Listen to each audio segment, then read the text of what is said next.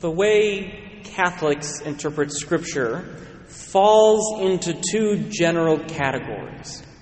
So we always start with something called the literal sense of Scripture. Our way of interpreting the Bible is to ask, what was the intention of the author? These are inspired texts, after all. They come to us from God, but they come to us through human beings. And the way inspiration works, those human beings had a message from God they needed to convey, but they did so according to their own human understanding and faculties. Which means that, like any author, they had intentions as they wrote those down. And we believe it's in the intentions of the author that we can find the inspiration of God. So, for example, when we interpret the book of Genesis, the intention of that author was to use symbolic mythological language, like all of the other creation accounts of ancient Near Eastern society, to convey truths about God. So the literal sense of Genesis is not that it literally took seven 24 hour periods to create the world. The literal sense of Genesis is what did this author intend to convey with these words? However, after we ask about the literal sense of a passage, and we can never abandon the literal sense, we always have to stick with the literal sense first. It is the foundation for everything else. But after we've read and listened to and interpreted the literal sense of a passage, Catholics also talk about spiritual senses of Scripture. In a sense, a higher or deeper meaning beyond just the literal sense of the author. We talk about three specifically, and I always forget the fancy Greek words for these, so if you know them, you're better at theology than I am.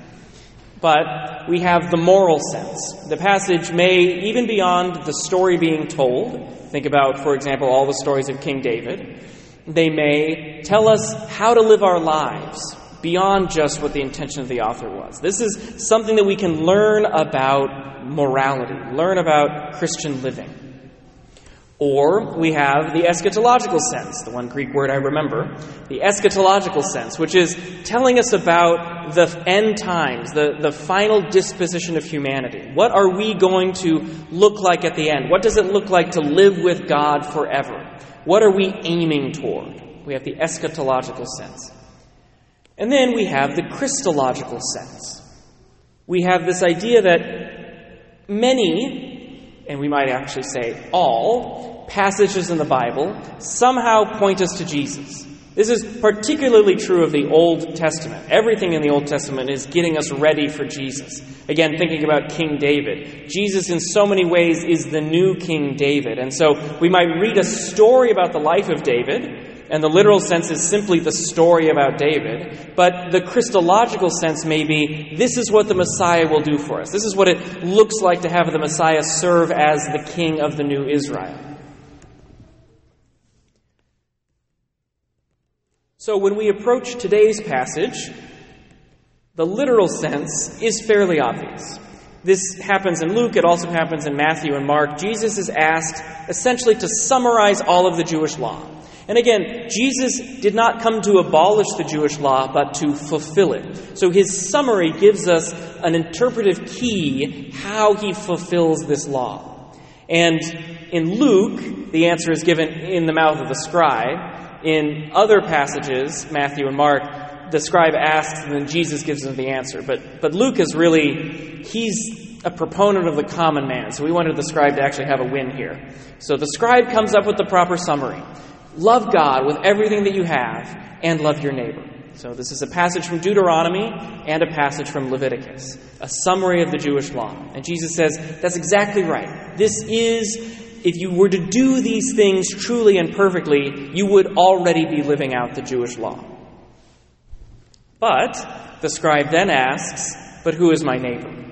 And this is because the Jews at the time of Jesus were living the idea of purity in an extreme way. So, the reason the Jews were exiled by the Babylonians, the things that the prophets called them to, is that they were being unfaithful to the covenant. They were not living according with the law of God, they were living according to the laws of their neighbors. They were worshiping the gods of their neighbors, they were engaging in the immoral practices of their neighbors.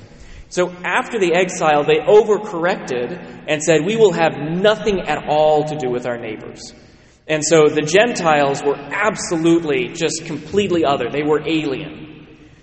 But also the Samaritans. Now, the Samaritans are a little more complicated because they come from the northern tribes of Israel. The northern tribes of Israel were exiled in the 700s BC by the Assyrians and mixed in with a lot of pagan cultures. And so the criticisms by the southern tribes was that these northern tribes are too synchronistic. They have too many of the pagan practices mixed in with Judaism. But the northern tribes still claimed Moses and the Torah. They still claimed that same progeny from Abraham through Moses. There was still a seed of Judaism there, and they would have considered themselves a form of Hebrew. Well, certainly Hebrews, but like a form of an adherent to what we consider to be the Jewish religion. But the southern Jews, who were exiled in, 500, in the 500s BC and then came back, they had a very strict view of Judaism. That's the Judaism that Jesus comes from. This is the Judaism that he's interacting with in this Jerusalem area. And so this scribe knew the right answer. This is how we summarize the law, and didn't like it. And so to justify himself, he asked, Well, who is my neighbor?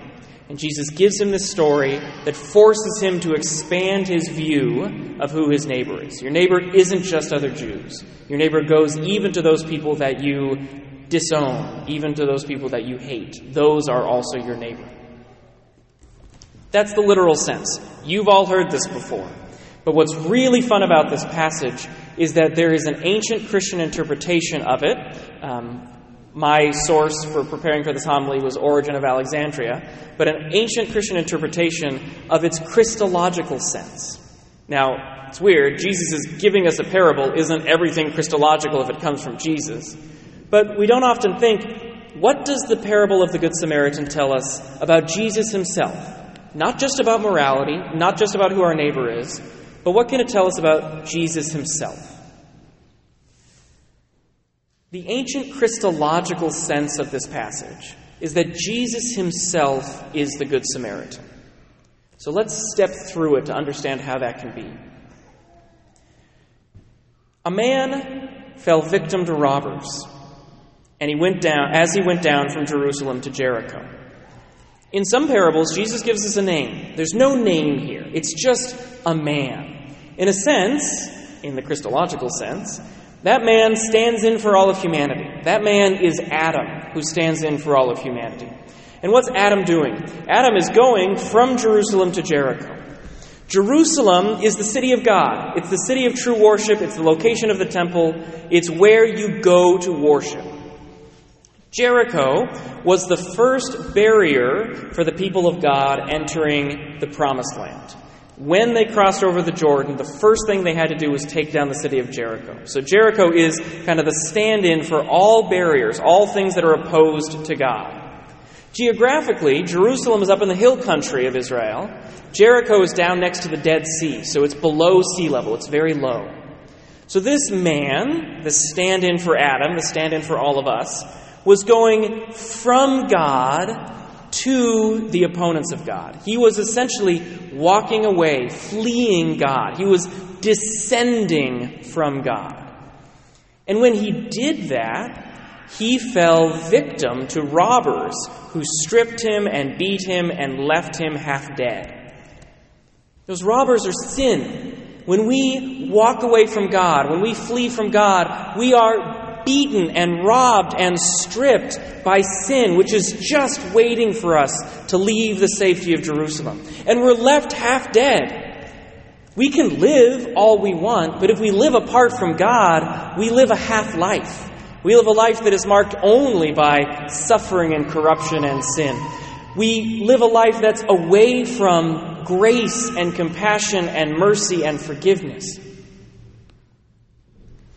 So, here we are, sinful humanity, stripped and beaten and left half dead by sin.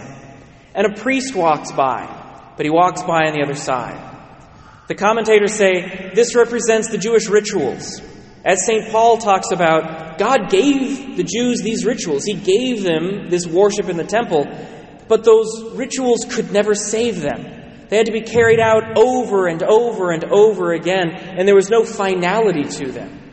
The priest cannot help the man who is robbed and left for dead. And then the Levite is said to represent the prophetic tradition God kept sending prophets to the Jews over and over and over again, and they kept calling the Jews to a holiness of life, and yet he had to keep sending more prophets. There was nothing final, there was nothing that actually worked, it was never definitive. And so the Levite crosses over on the other side because he also cannot help sinful humanity left for dead. But then the Samaritan comes.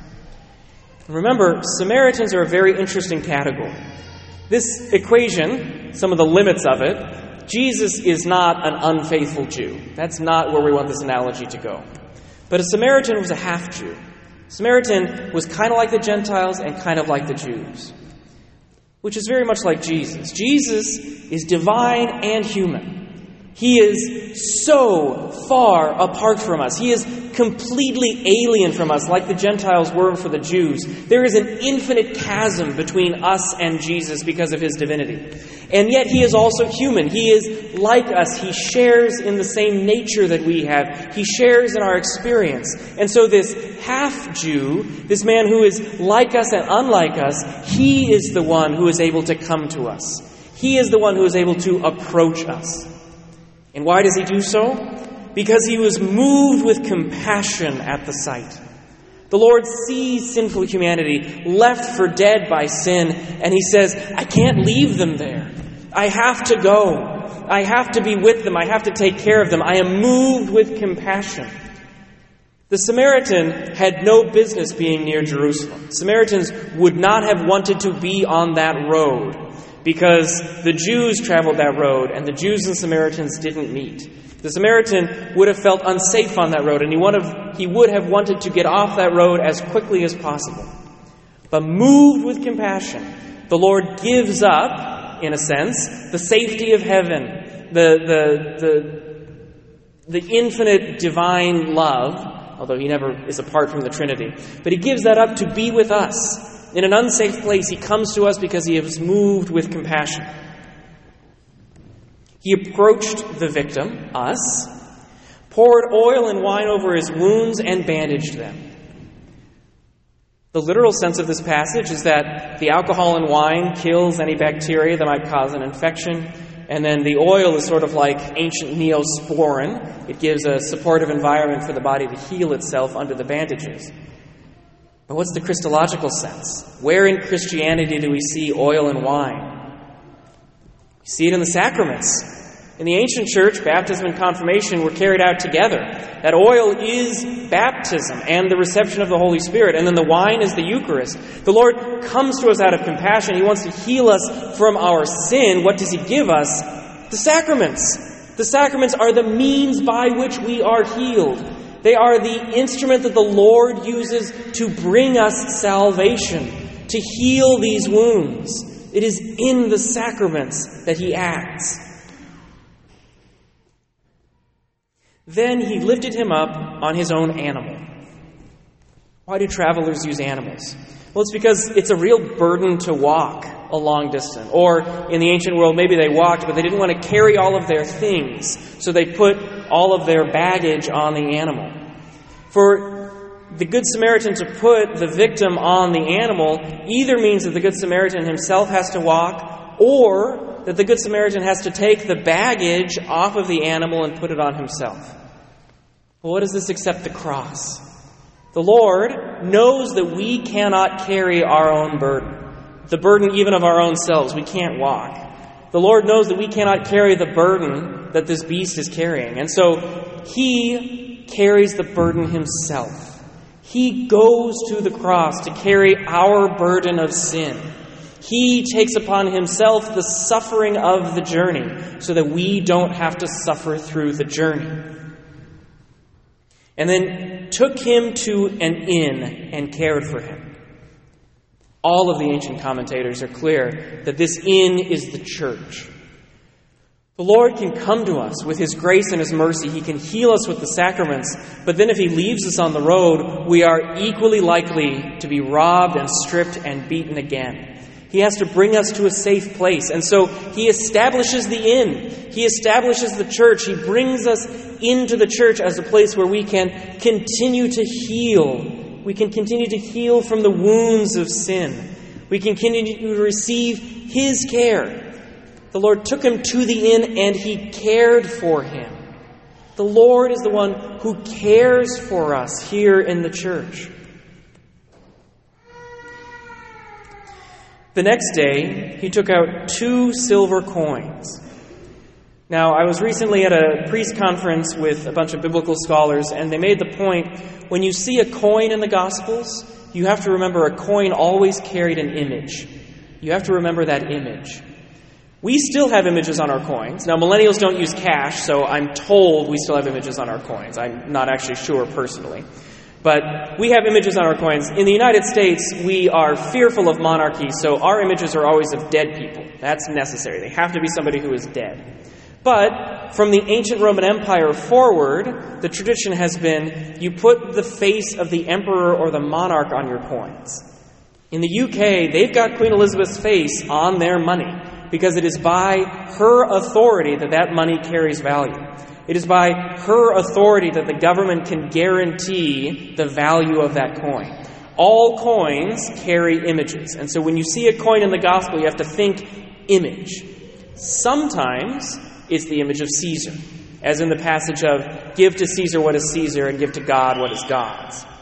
But if it's just a general coin, the analogy, particularly the Christological sense of these passages, is that somehow it's connected to the image of Jesus.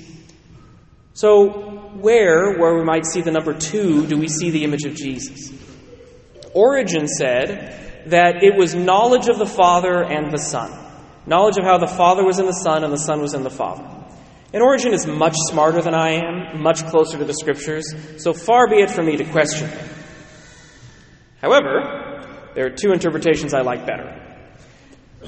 First, this may be the image of Jesus in his divinity and his humanity. We see him not just in his divinity and not just as in humanity. We need both coins to see him fully, and both coins have something that heals us from our sin. Or these two coins might represent scripture and tradition. We see Jesus in the scriptures. We see Jesus in the traditions handed on to us by the apostles. It is in these two things considered together that we have the fullness of the Lord. We can't just have Scripture, we can't just have tradition. We need both. In either case, whatever image the Lord gives us, whatever coins He is giving to the innkeeper, it says, He took those coins and He gave them to the innkeeper with the instruction, Take care of him. Well, if the inn is the church, then the innkeeper is the hierarchy. The innkeeper is the pope or the bishops or St. Peter himself. And the coins are given to the innkeeper to take care of the victim. Scripture and tradition, the divinity and humanity of Christ, they are entrusted to the bishops so that the bishops can use this knowledge, this image of Christ, to care for us, to heal us of our sin, to bring us the grace of the sacraments and the healing that comes from being in the church. And then finally, the Good Samaritan says, If you spend more than what I have given you, I shall repay you on my way back. He says he's coming back. And remember in Advent, we talk about three comings of the Lord the first in his incarnation, the last at the end of time, and the middle coming. He comes every time two or three of us are gathered, every time the Word of God is proclaimed, every time we celebrate the Mass.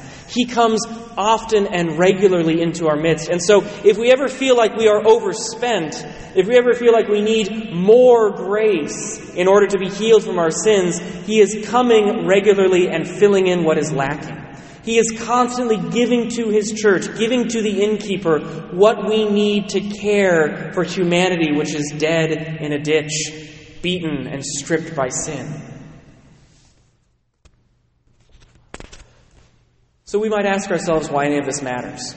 It's really fun to connect the dots. It's really fun to try to apply the Christological sense to this passage and to say, okay, this is, this is where Jesus is here and this is where Jesus is here. That's great. What does it matter? Well, I think it shows us the unity of the two great commandments of Jesus. In Matthew, the commandments are given to us in an order. The first commandment is to love God with all your heart, soul, mind, and strength. And the second is like it, to love your neighbor as yourself. This was necessary. Loving your neighbor doesn't, doesn't have the effect you think it does if you don't love God first. But Luke, Luke doesn't present it that way. Luke presents them together almost as though they're from the same passage of Scripture. There's a unity that Luke gives us, and that unity is increased by thinking about the Christological sense of this passage about the Good Samaritan. Why? Because the passage about the Good Samaritan is the answer to the question, Who is my neighbor? And if we're trying to answer that question, we can answer it with, Well, my neighbor is the one who shows me mercy, but that's not quite right because the Lord tells us to pray for our enemies as well. But what if the answer to that question is, My neighbor is Jesus? Or, My neighbor is everyone that Jesus loves. If Jesus is the Good Samaritan, then he loves everyone. He loves all of humanity, every single person who is beaten and stripped and left half dead by sin. He loves all people. And so, if Jesus becomes our image of neighborliness, and his love for the entirety of humanity becomes our standard for who is my neighbor, then loving God and loving my neighbor is the same thing. I cannot love God and not love my neighbor. Because if I love God, I'm loving Jesus. And if I love Jesus, I'm loving the Good Samaritan. And if I'm loving the Good Samaritan, then I follow the example of the Good Samaritan, which is to cross the aisle to people that I hate and that hate me, that are oil and water, that we have nothing in common, to cross over and say, I'm going to have mercy on you anyway. That's what Jesus does. And it's shown to us so clearly with Jesus as the Good Samaritan. If we love Jesus, we must act like the Good Samaritan. You cannot love God and not love your neighbor. But similarly, you cannot love your neighbor and not love God. I hear from people regularly in the grocery store, on the street, Father, I used to be Catholic, but I still, you know, love people, so I'm doing fine. I don't have to pray. I don't have to go to Mass. It's fine. It's not. Because of what happens with the scribe. He wishes to justify himself, and so he asks, Who is my neighbor? If you don't love God and still try to love your neighbor, you will always have a restricted view of who your neighbor is. This scribe thought that his neighbor was only the Jews. We have plenty of people today who say, Oh, I love people, but they only love people in their political bubble. They only love people who agree with them. Only if we love God, if we love Jesus, if we love Jesus, who is the Good Samaritan, the Good Samaritan who crosses the street to care for a beaten, stripped Jew, only if we love that God will we understand how expansive it really is to love our neighbor. Will we really say, My neighbor is everyone? If I love Jesus, Jesus came down from heaven to love all of humanity who is stripped, beaten, and left half dead by sin. If I love that Jesus, then I myself am going to love every human being who is stripped, beaten, and left half dead by sin.